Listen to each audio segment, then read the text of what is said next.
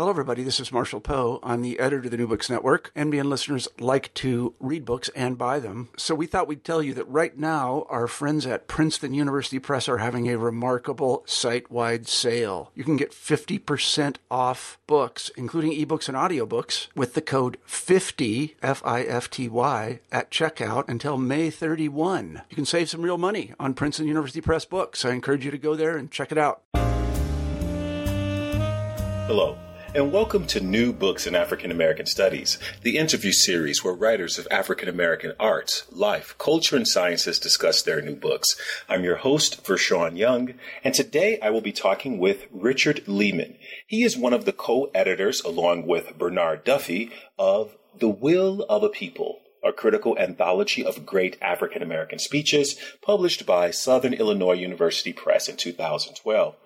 This book draws upon nearly 200 years of recorded African American oratory and brings together in one unique volume 22 of the most noteworthy speeches in African American life and culture. Each is paired with the comprehensive introduction that's designed to highlight its most significant elements. The, the orators listed here range from Maria Miller Stewart to Barack Obama. We're sure that you will find this lively exchange with Richard Leeman very informative and provocative. Please listen. Hello, Richard. Uh, hello, Dr. Vay. Richard W. Leeman is a professor of communication studies at the University of North Carolina at Charlotte. He is the author or editor of five books, including African American Orators, a biocritical source book and with co editor Bernard Duffy, American Voices, an encyclopedia of contemporary American orators. He has received several awards and has served as a scholar in residence for an NEH sponsored summer seminar on African American oratory. We're delighted to have Professor Leeman on the show today to discuss his latest book, The Will of a People a critical anthology of great African American speeches published by Southern Illinois University Press in 2012. This book is a compendium of 22 orations delivered by African Americans over a span of over 265 years. Co edited by frequent collaborators Leeman and Duffy, both professors of communication studies, both interested in the American tradition of public address, have spotlighted the African American oral tradition in public testimonies, speeches, declarations, and jeremiads, among other possible categories of purpose in black oratory. Limited by such constraints as space and copyrights, the speeches included are those considered great, either because the speech itself is a famous speech like Sojourner Truth's Ain't I a Woman, or because it is considered the finest speech delivered by an influential orator like Henry Turner's I Claim the Rights as a Man. Whatever the reason for their inclusion, it's no doubt the speeches collected are inspirational, informative, and worth studying as part of American cultural history and oratorical history that continues to this very moment. In fact, capturing the contemporary milieu, the book also contains the first inaugural address by Barack Obama, the first U.S. president of color. So, covering an impressive range, The Will of a People gives readers much to think about, debate, and contemplate. We're happy to have Professor Leeman on the show to discuss this book with us today. Richard, can you begin by telling us a little bit about yourself? Uh, yes, um, I'm a professor of uh, communication studies at UNC Charlotte. I've been here for uh, 23 years. Um, I my PhD is from the University of Maryland in uh, in public communication, and uh, I've been teaching a class here at UNC Charlotte in African American oratory since the early 1990s, and that's really where the book grew out of. Very nice. And when you started teaching that class in uh, African American oratory, uh, what was the genesis for it?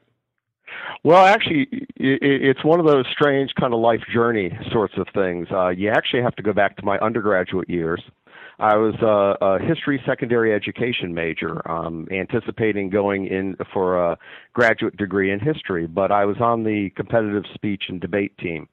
And my debate coach said, You know, I think you'd like to do rhetorical criticism as an event. And I said, yeah, he explained what it was, and I said, okay. And he said, uh, he said, here, I, I think you'd really like to analyze this speech. You'd have a good time with it. Uh, you'd find it interesting. And he gave me uh, Stokely Carmichael's Black Power speech that he delivered at Berkeley. And so I did that, uh, analyzed that speech uh, as you know then a, a competitive event. And i was really very very fascinated. And i had never you know I, it had never really come within my scope of experience before that but i was very interested by it. When i got to graduate school i actually started on working on an ma in russian history for a couple of years um, and uh, decided that was not a career path for me. And uh, so I switched my major uh, as a graduate student to communication studies. And um, oddly enough, again, as I was trying to piece together a schedule at the last moment, uh, even though it wasn't a graduate class, it was an undergraduate class, uh, Lyndrey Niles, the chair of communication studies at Howard University, was teaching a part-time class at night at University of Maryland. And even though it wasn't a graduate class, I, uh, he was teaching one on uh, black uh, rhetoric in America and I thought this would be a fascinating class to take. And so I signed up for it and took it. And ever since then, uh, certainly African American rhetoric and oratory has been a, a subject of interest to me. So when I came to UNC Charlotte and had an opportunity to develop a class, I thought this this would be a good class to develop. Very nice. Since our readers um, uh, constitute a, a, very broad uh, audience, can you tell us a little bit about what you mean by rhetorical criticism and uh, the study of rhetoric? Well, rhetorical criticism uh, goes back to the idea that you know rhetoric is the art of persuasion, and so when we try to speak, or of course many times when we try to write or put together films or whatever, we're trying to persuade people, and so rhetorical criticism is trying to delve into and understand more thoroughly how we put together persuasion. How are we trying to go ahead and uh, and persuade people. And that's really one of the features of the book that uh, is really one of the reasons I put the book together. That is, uh, each of the speeches has a pretty extended introduction that does rhetorical criticism of the speech. And so, for example, uh, looking at uh, Henry Highland Garnet's uh, address to the slaves as a piece of exhortative discourse, and what does that mean to say that it's exhortative, and where do you see that in his speech as one way of understanding his speech? And and we've done that with each of the speeches, where we try to help give the reader a, a deeper way of understanding the speech and then immediately after a, a, a well annotated um, and authoritative uh, as authoritative as they can be uh, version of the of the speech. Very nice. So you've already segued into uh, my next question, which is wh- why this book? How did it come about? Well, it it did come about because um, uh, of me teaching uh, the course in African American oratory, and I just felt that there was a, a gap in the literature, that you had uh, anthologies that were very, very uh, uh, encyclopedic. Uh, Philip Foner's, you know, Voice of Black America, and then the the reissue of that version uh, of that um, volume for speeches before 1900. But the introductions were relatively brief. Uh, or you had a few anthologies that would give you a bit longer introductions, but they really didn't then span the scope of African American uh, oratory. Try to try to cover from early speeches to later speeches, and and try to pick some of the the best of those. And so this this book really was, as I said, grew out of the class where I felt that it would be useful to have a volume that covered some some of the best speeches. It, you know, in many ways, it hardly scratches the surface to look at 22 speeches, obviously, but try to look at some of the best ones. Try to get a range of issues. Try to get a range of time periods that are represented, uh, and provide substantive introductions that help guide the reader as he or she looks at the, then goes in and, and, and reads the speech. And also not only give the rhetorical criticism, but also try to give the historical context of the speech, because obviously orators are addressing and persuading particular audiences at particular moments in time. So, is this what you mean in the title? Um, that it's a critical anthology, that it tries to contextualize the speech, it gives um, some historical uh, context, uh, as well as other scholarly information? That that's exactly what why it's the, the subtitle is a critical anthology of great African American speeches, and it, oddly enough, also if you notice, it's uh, it, it even says edited with introductions by. Uh, uh, Bernie Duffy and myself, because actually about half of the book is the matter is is the introductions. Uh, you know, it's it's somewhere around 40, 45 percent are the introductions, so that the reader is you know guided and the in, into the reading of the speeches. Very nice. So many of these speeches uh, of the 22, um, a reader uh, that's interested could probably find them elsewhere. Um, so why did you choose these particular speeches to uh, collect in this volume? For example, I'm thinking about um, Booker T. Washington's speech um, uh, Frederick Douglass's speech on the uh, what to the American slave is the Fourth of July. These are quite accessible. So uh, why mm-hmm. the why why in the book? Well, uh, like I said, I think uh, a, a, couple of reasons. One is, one is that uh, while you can find these a lot of different places, uh, one of the things that we did was make sure that we were going for uh, versions that were as authoritative as possible. So while you can find a number of versions of Douglass's, so you know what to the slave is the Fourth of July, uh, we we did go back and line by line take it out of the publication that um, uh, that that came out in 1852 uh, of the uh, of the speech, and so make sure that we get it as authoritative as possible. The second thing we tried to do with these is uh, we also tried to heavily annotate them. So lines of poetry, lines that come out of uh, the Bible, um, people uh, who are referenced in passing. Uh, we go ahead and annotate who these people are or where these lines came from so that the reader can know more of what the audience was bringing to it. For example, um, yeah, uh, it's not always noted that uh, the line of poetry, uh, the extended line of poetry that Douglass ends his speech with, is from William Lloyd Garrison. Well, that's important since in the speech he's taking issue with Garrison's interpretation of the Constitution that you know that, that Douglass is essentially extending an olive branch at the end of it to the Garrisonians, you know, even though he is very directly taking issue with their their interpretation and has broken with their interpretation of the Constitution. And then the third reason is that while people can find these online, we did want to make it very easy for the reader to be able to read the introduction and the and the, the historical context uh, to the speech, and then go ahead and have the speech in front of them in print form that they can then take notes on or have right there for them they don't re- have to read the introduction and then go search for the speech for the speech online. And in the introduction, you talk a little bit about uh, the difference in hearing a speech and reading a speech. Can you uh, tell us what we gain from reading the speech and what we might miss from not being able to hear it? Well, that, of course, in some ways, is the unanswerable question. Uh, you know, what what would it have sounded like to hear Sojourner Truth or Frances Harper or Maria Miller Stewart or Frederick Douglass? Uh, you know, in many ways, we can we can only guess. Uh, obviously, there are times when, uh, if the audio tapes are available or videotapes are available, um, you know, one of the things that I would hope is that the book provides a springboard for uh, readers to become interested in, in pulling those speeches up and listening to them. Because it isn't the same reading Barbara Jordan's speech on paper than to hear her uh, speech to the Judiciary Committee at the Watergate hearings, or certainly Martin Luther King's "I Have a Dream" speech. Um, hearing it is different than reading it.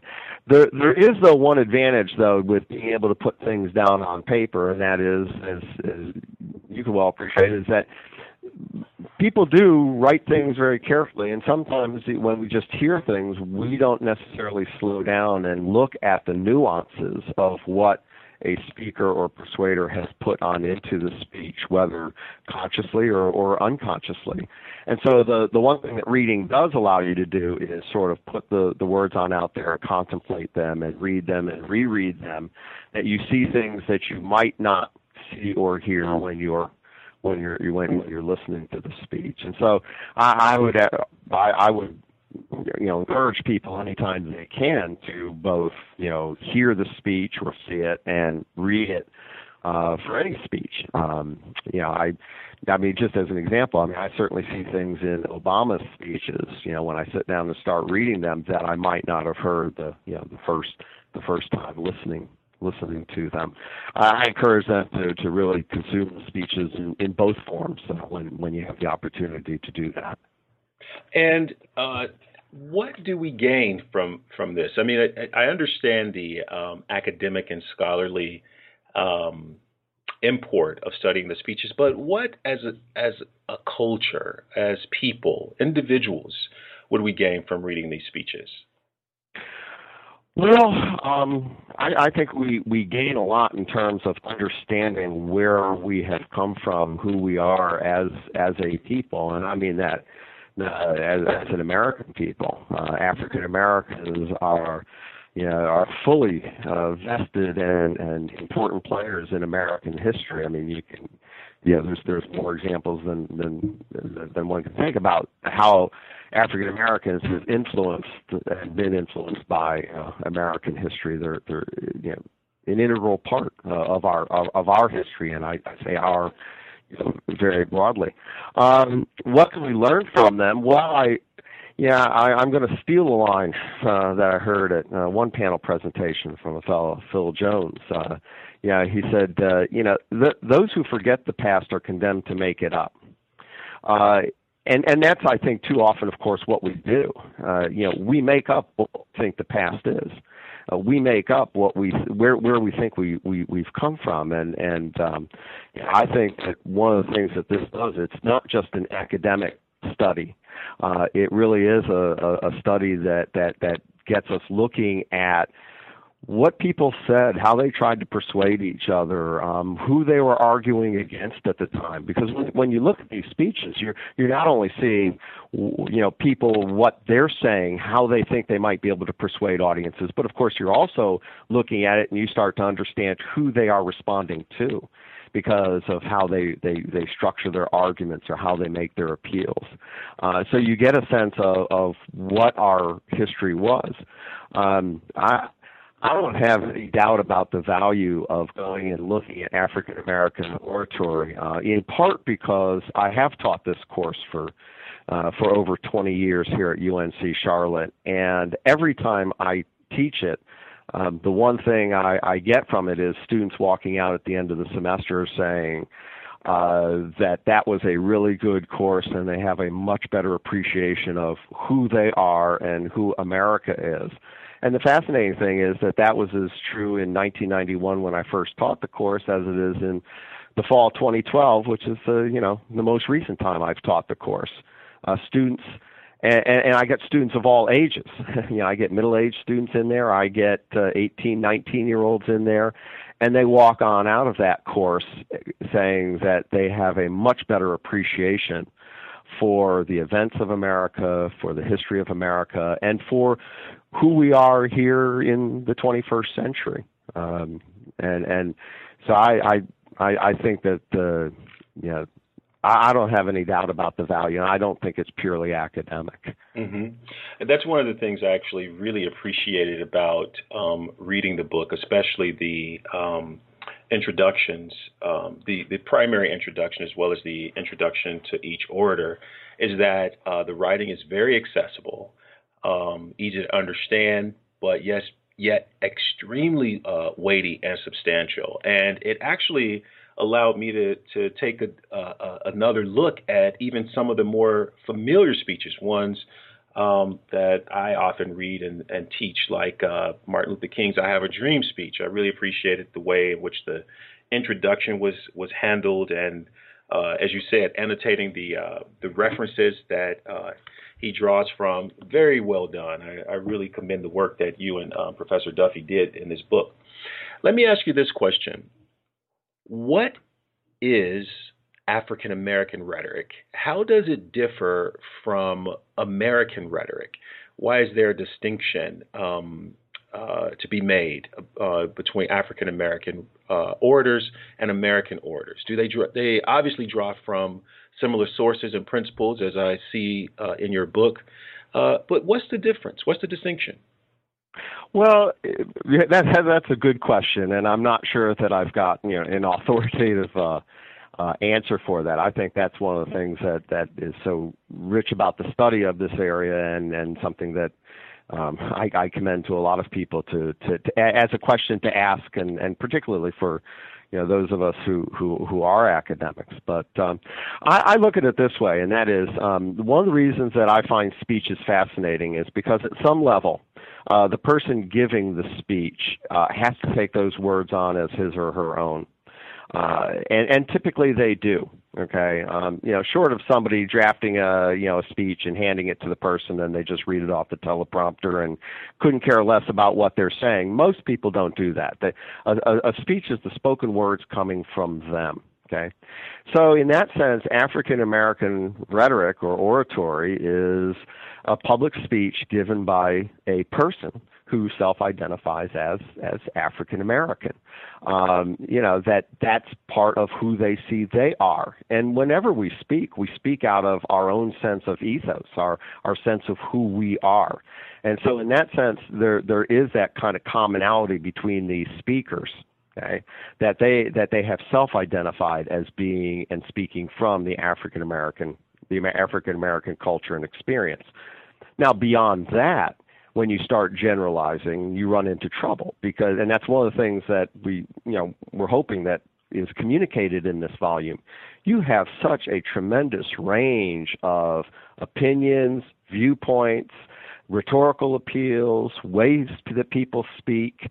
Uh, you know, it, it, that that it, it is not something to say, oh well, that's African American rhetoric, or the you know that I, I'm always always bothered by those who will look at a Martin Luther King Jr. and a Jesse Jackson and say, oh well, that's the black style of speaking, and and I you know. I, I look at these and say, well, that that's a black style of speaking. It is a black preaching style of speaking, but it hardly you know, it hardly is representative, you know, of a Frances Harper or Maria Miller Stewart. Uh, you know, I, uh, you know, and you can go on and on in terms of a, you know, of, of a whole range of speaking. It, it certainly doesn't sound like Ida B. Wells Barnett. You know, it doesn't particularly sound like Mary Church Terrell. Uh, you know, so I mean, you know, I, I'm I'm always I'm always bothered by that because uh, there, when you take a look at uh, African American oratory, it really represents the range, and in that sense, there is that sense in which that you reference. That is, it is drawing off of uh, many of the things that you would find in American oratory you know, the Declaration of Independence, the Constitution, drawing off those sorts of the Bible, Shakespeare, uh, drawing off of those. But yet it's still speaking from uh, the the African American culture and and experience. The other the other point though about African American oratory that I always make, and I think it's important, is that that uh, as we talk about in the introduction, public speaking has been a particularly important persuasive resource for African Americans because it was one that is not resource heavy.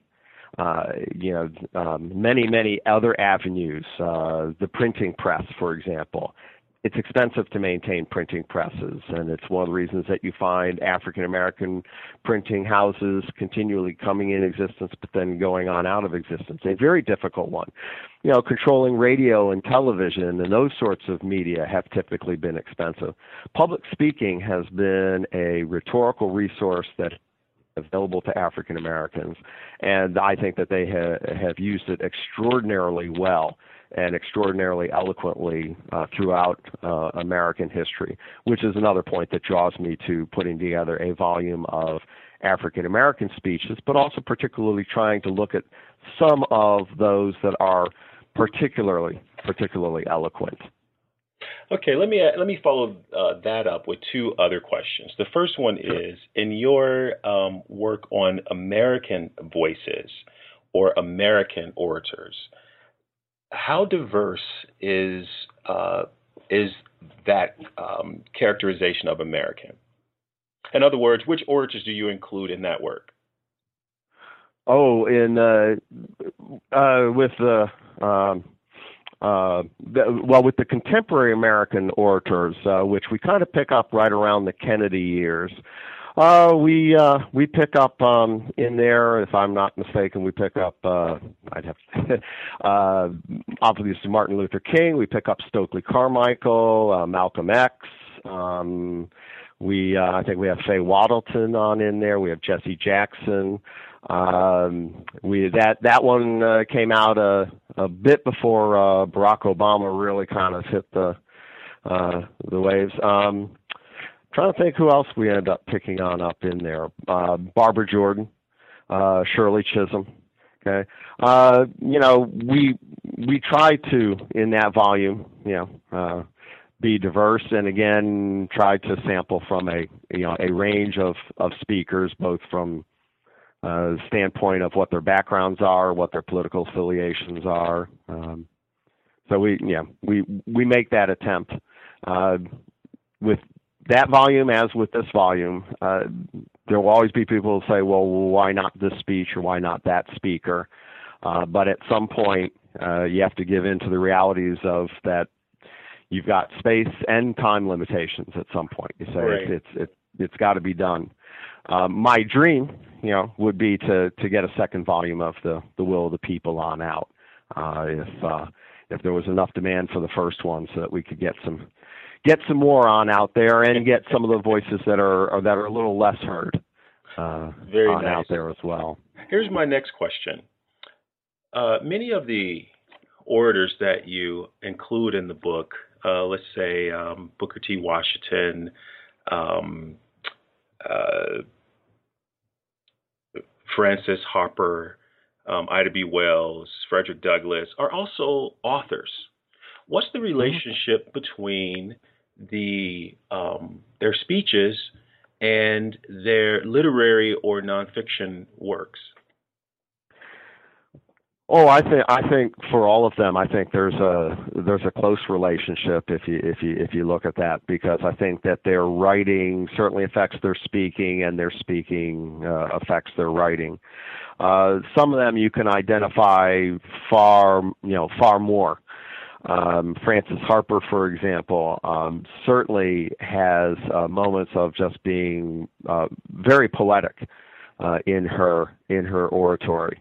Uh, Ida B. Wells Barnett uh, does come across more as a journalist, uh, even in her, her public speaking. It's very facts and figures oriented. She is reporting the facts and does not want people to uh, to dispute that. Um, Frederick Douglass, uh, yeah, you always have the sense that when he's giving a speech, uh, he he he has an appreciation that he, he or somebody else is likely to reprint it, and uh, you will end up seeing it in in written form. Uh, you know, as as communicators, um, you know, I, I think perhaps scholars, you know, make a distinction, and certainly I have between the public speaking and the writing. But as human beings, uh, you know, we're we're communicators, whether we're uh, giving a speech, whether we're talking in conversation, or whether we're writing things down. And certainly, there's an overlap between all the all the different modes of communication. You know, one is going to influence the other. Mm-hmm. What's your favorite speech in the in the volume? Oh, boy, that's a that's a hard one because um, you have to remember. I mean, I I chose the speeches. They're they're they're all ones that you know uh, I I find as favorites. Boy, that's a that's like asking me who my favorite child is. Uh, you know, I mean, seriously, that is difficult. Um, yeah, I I certainly would say uh, I think Frederick Douglass is the most eloquent English speaking orator. You, you pick up anything by him, and it's and it's just outstanding. And certainly, "What to the Slave is the Fourth of July" is a is a good one. Uh, but we also have in the in the volume his speech at the dedication of the Lincoln Memorial, uh, which it, it isn't necessarily as eloquent as some of his other things, but it's certainly it's it's hugely interesting in how he tries to uh, you know approach that rhetorical situation. Um, I think uh, others of mine, um, you know, certainly uh, certainly, I, I'm. Uh, uh, I, I do still have a fondness for uh, Stokely Carmichael's Black Power speech, the first one, uh, African American speech that was really uh, given to me to uh, to study. Um, I I love uh, Frances Harper's speech. Um, I love Henry McNeil Turner's "I Claim the Rights of Man." Um, Frances Harper's speech, uh, I like that one because I think it has one of the most eloquent lines in there when uh, she's responding uh, to uh, how people criticize African Americans for being ignorant, uh, and therefore, of course, since they're ignorant, they shouldn't be given the right to vote. Uh, and she has just one of I just the most well-turned phrases in there when she says, uh, "It comes with ill grace." For a man who has put out my eyes to make a parade of my blindness. Hmm and uh, yeah, I yeah that uh, that that's the poet in her, mm-hmm. yeah, clearly clearly speaking.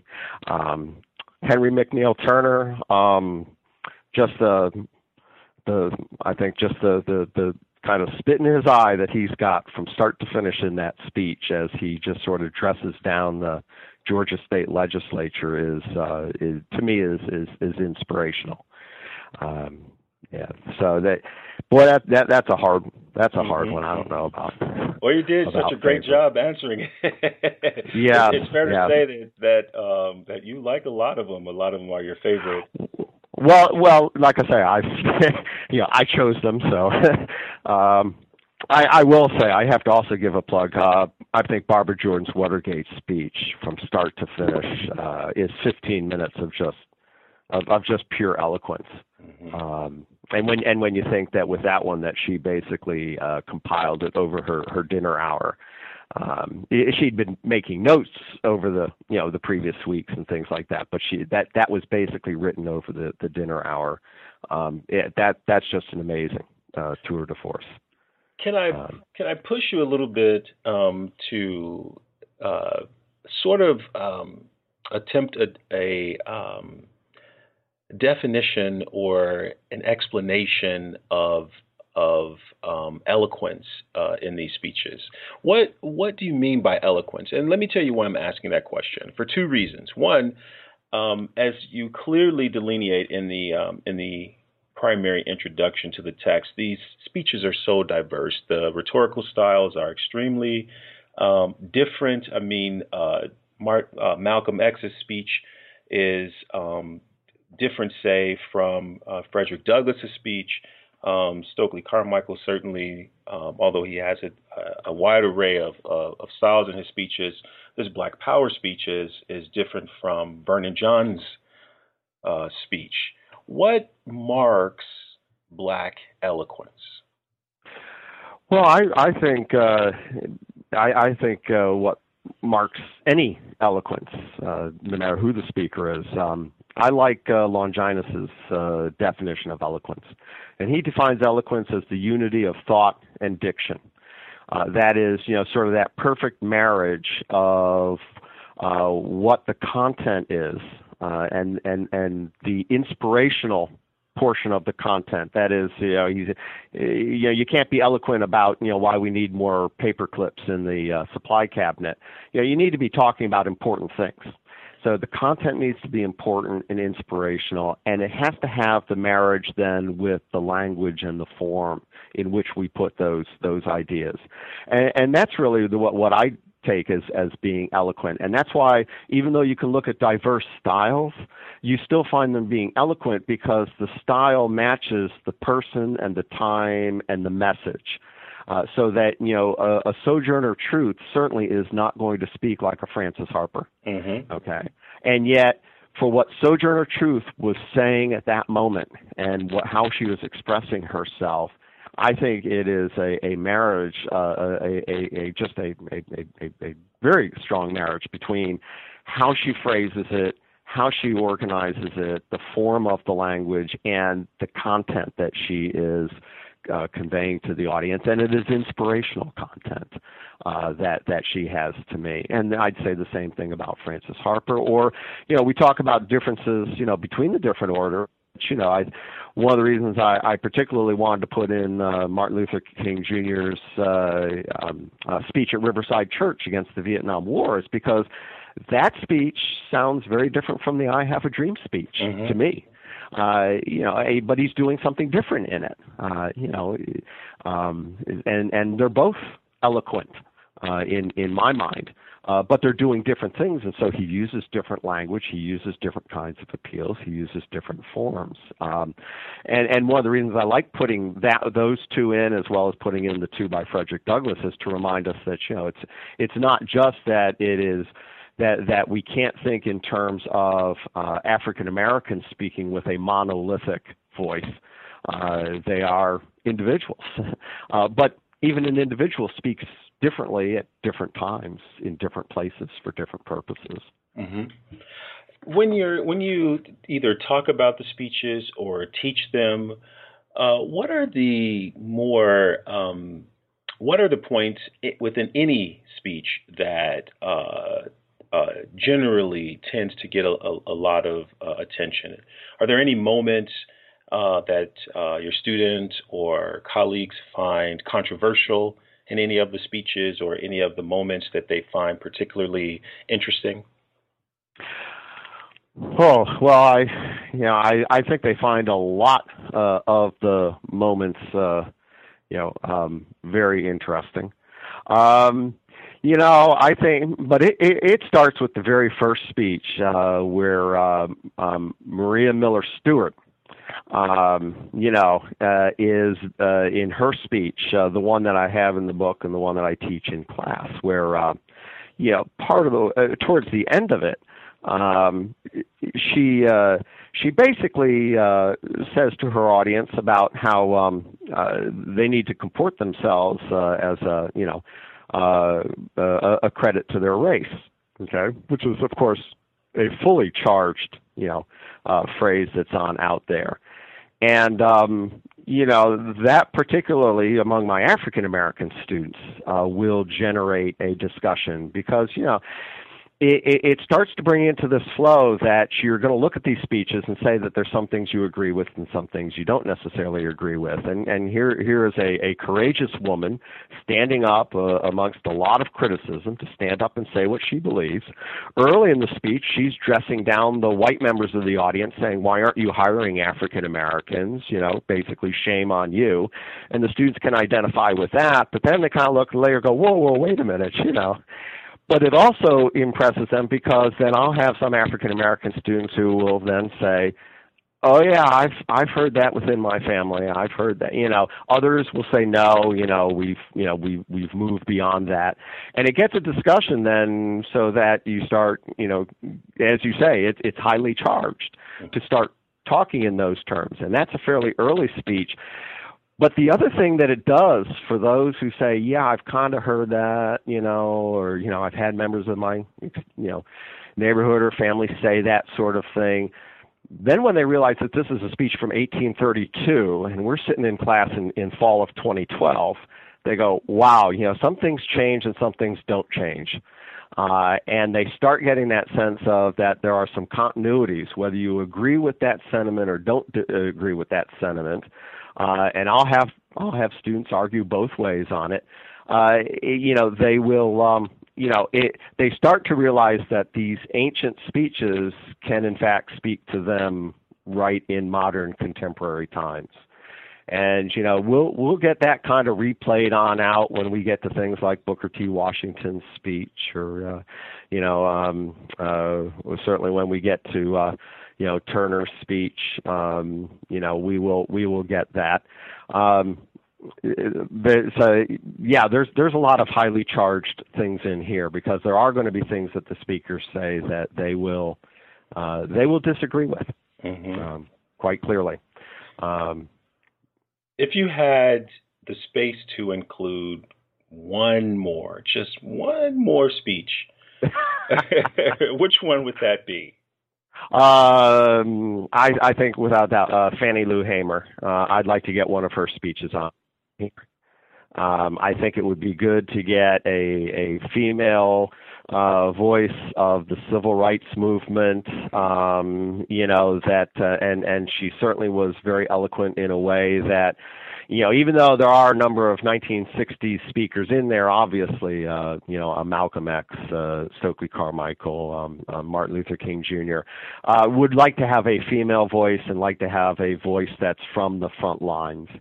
Uh, and then um, uh, that would be the first one I'd put on in, and then I, the the second one I'd I'd go to is uh, um, certainly I think I'd try to find a a good speech by uh, Mary McLeod Bethune. Mm-hmm. Uh, get a get a female voice uh, from the uh, you know kind of that 1930s 1940s period. But uh, Fannie Lou Hamer's the the first one I'd I'd go for.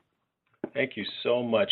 Well, I've taken up a, a lot of your time today, uh, but I do want to ask you one other question. Uh, are you working on anything now?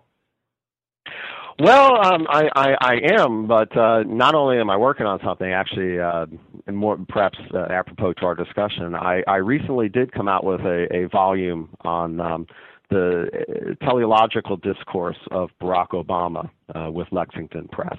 Hmm. And um, I've, I've been excited about um, also uh, having that one on out and, and talking with some people about that um, that volume, and, and that's been a uh, that that's been really a, a, a, delightful project for me to to work on. What's the title? Uh, it's called the Teleological Discourse of Barack Obama.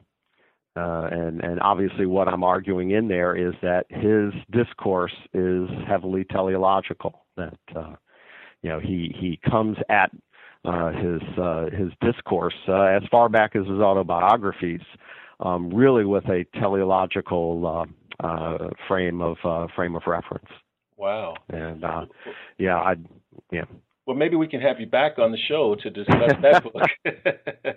well, I would be delighted. This, this, this, you know, the, I, I, I would be delighted. This has been a great conversation, and and I, I do want to go back to something uh, that you had said earlier, and thank you that uh, when you said about um, how the the writing was accessible but challenging and really contextualized. Um, I want to thank you. That was high praise indeed. And if the if the book is able to do that, then then we've hit the mark that we were setting for ourselves because we we wanted this really to be something that a, a general reader, a college student, freshman could pick on up, and and perhaps be challenged by the ideas, but not overwhelmed by by them. Um, and uh, you know, it it really it really is a labor of love and trying to uh, get more people uh, reading these speeches and, and, and appreciating these speeches and their place in history.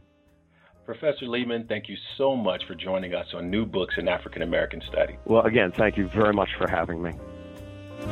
We've been talking with Professor Richard Leeman about his co edited collection, The Will of a People, a critical anthology of great African American speeches.